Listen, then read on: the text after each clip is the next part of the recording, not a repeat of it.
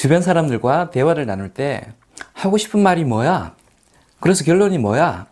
라는 말을 종종 들으시는 분들, 한참 이야기하다 내가 무슨 이야기 하고 있었지? 하고는 대화를 대충 얼버무리며 끝내시는 일이 잦으신 분들, 그런 분들이 보시면 도움이 되는 So What 사고에 대해 설명드립니다.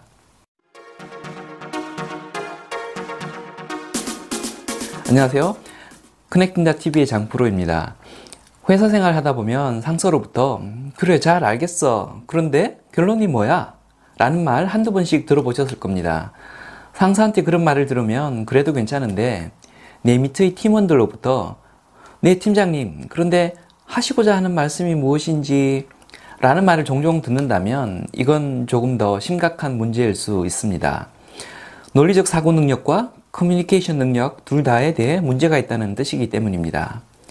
예의상 말 안 하고 넘어간 것들까지 생각하면 더 심각할 수도 있겠습니다.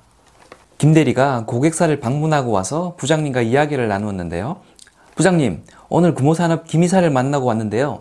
보자마자 화를 내고 욕까지 하면서 항의를 하는 바람에 무지 애먹었습니다. 라고 했습니다.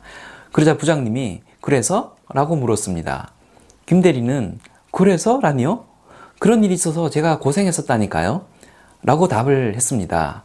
그러면서 고생한 자기를 알아주지도 않고 다그치기만 하는 부장님이 야속하다는 생각을 했습니다. 사회생활 경험이 많지 않은 김 대리는 발생한 사실의 전달만으로 본인의 역할이 끝났다고 생각을 했습니다. 그에 반해 부장님은 부장님으로서 알고 있어야 할 핵심 정보와 향후 대처 방안에 대한 의견을 듣고자 한 것이죠. 이런 인식의 갭이 발생한 이유는 김대리가 결론을 도출하는 능력이 부족했기 때문입니다. 결론 도출 능력을 이야기하기 전에 결론을 도출하려는 생각의 습관이 안 되어 있었기 때문이기도 합니다. 이렇게 현상의 의미를 파악하고 결론을 도출하려는 의식적인 사고 활동을 so what 사고방식, 줄여서 그냥 so what 이라고 부를 수 있습니다. 지난 영상에서 설명드렸던 MECE, 미시가 이해하기도 어렵고 실생활에 적용하기는 더 어려운 개념인 것에 반해 so what은 그 자체로 어려운 개념은 아닙니다. 현상의 관측 이후에 습관적으로 so what? 이라는 질문을 던지면서 결론을 내는 버릇만 들이면 되기 때문입니다. 김대리처럼 현상을 관측했으나 부장님이 원하는 결론을 제대로 찾지 못하는 사람들은 다시 말해 so what? 사고의 수준이 높지 않다면 그 이유를 다음 두 가지 관점에서 찾아볼 수 있습니다. 첫 번째 이유는 insight를 도출하는 능력이 부족해서입니다. 현상의 관측 경험만 있고 비즈니스적인 의미를 도출해내는 경험이 부족하기 때문입니다. 비즈니스적인 의미 도출은 논리적인 영역이긴 하지만 비즈니스 상황에 대한 깊은 이해와 직관이 필요하기 때문에 사실 많은 경험이 필요한 영역이기도 합니다. 특정 제품의 판매량이 떨어지는 현상을 관측했을 때 그 제품의 판매를 중단할 필요성이 있다는 insight를 뽑아낼 수도 있고 반대로 판매량 증대를 위해 resource를 더 투입하자는 insight를 뽑아낼 수도 있습니다. 혹은 원인을 밝히기 위해 경쟁사 제품 분석이 필요하다는 전혀 다른 형식의 insight를 뽑아낼 수도 있습니다. 배경 지식의 수준과 분석의 의도에 따라 전혀 다른 insight가 도출될 수 있는 만큼 비즈니스 insight 도출은 많은 경험이 필요할 수 있습니다. 반면에 커뮤니케이션 관점으로 국한시켜 보면 조금 간단해질 수 있는데요.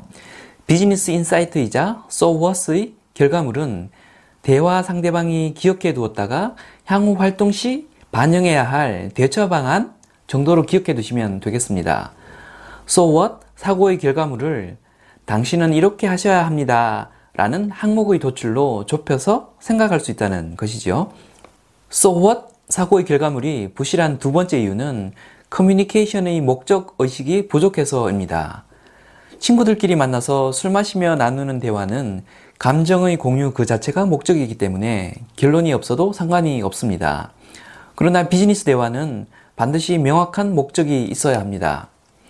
목적과 의도가 없이 비즈니스 커뮤니케이션을 남발할 경우 무능력하거나 실없는 사람으로 비춰질 수 있습니다. 예를 들어 주말 워크샵 장소를 전체 공지했는데요. 다음날 팀원 중의 한 명이 해당 리조트가 아닌 다른 리조트 장소의 사진과 약도가 정리된 메일을 전체 팀원에게 공유를 했습니다. 참고라는 제목을 달아서 말이죠.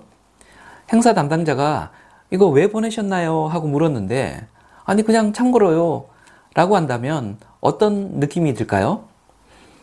장난치냐? 아니면 머리에 뭐가 들었지? 라고 하지 않을까요? 먼저 보낸 장소보다 여기가 더 좋은 것 같으니 장소 변경을 고려해 보자던가 다음 워크샵엔 이곳으로 가는 것이 어떨지 의견을 개진한 거라든가 뭔가 의도가 있는 것이 정상이겠죠. 같은 맥락으로 김 대리가 고객사의 항의 사실을 부장님께 전달할 때는 상황 전달의 목적이나 의도가 분명하게 정리되어 있었어야 합니다. 부장님, 화나서 부장님을 때릴 수도 있으니 그 사람 만나면 일단 도망가십시오. 가 되던 우리 회사 제품에 이런 심각한 문제가 있으니 조치가 필요합니다. 가 되던 대화의 목적과 의도가 있었어야 한다는 것이죠. 월급 받고 다니는 회사에서 이루어지는 모든 비즈니스 커뮤니케이션엔 반드시 명확한 목적이 있어야 합니다. 무슨 대화를 하는데 그런 걸 일일이 다 따져요? 라는 분이 있다면 조금 더 똑똑한 사람으로 포지셔닝 하기 위해 목적과 의도를 분명히 하는 커뮤니케이션을 연습하실 필요가 있겠습니다. 비즈니스 대화의 목적이 이해되지 않는다면 다음 세 가지 카테고리를 기억해 두셨다가 이 중에 어느 영역에 들어가는지 생각하시면서 대화를 나누시면 목적과 의도가 분명한 대화를 하는데 도움이 되실 겁니다. 첫 번째는 정보의 전달입니다. 이거 모르셨죠? 기억해 두셨다가 업무에 반영하세요입니다. 두 번째는 의견 청취입니다. 이런 일이 있었어요. 당신은 어떻게 생각하세요? 입니다. 세 번째는 행동 요구입니다. 다음엔 꼭 이렇게 해 주셔야 합니다. 라는 요청입니다. 대부분의 비즈니스 커뮤니케이션은 이 셋 중에 하나로 규결됩니다. 대화 이전에 이 셋 중 어느 것에 속하는지를 염두에 두시고 대화를 나누시면 so what 사고에 충실한 대화를 하실 수 있습니다. 지금까지 커넥팅다TV의 장프로였고요. 제, 제 의견이 도움이 되셨으면 구독과 좋아요 버튼 클릭 부탁드립니다. 감사합니다.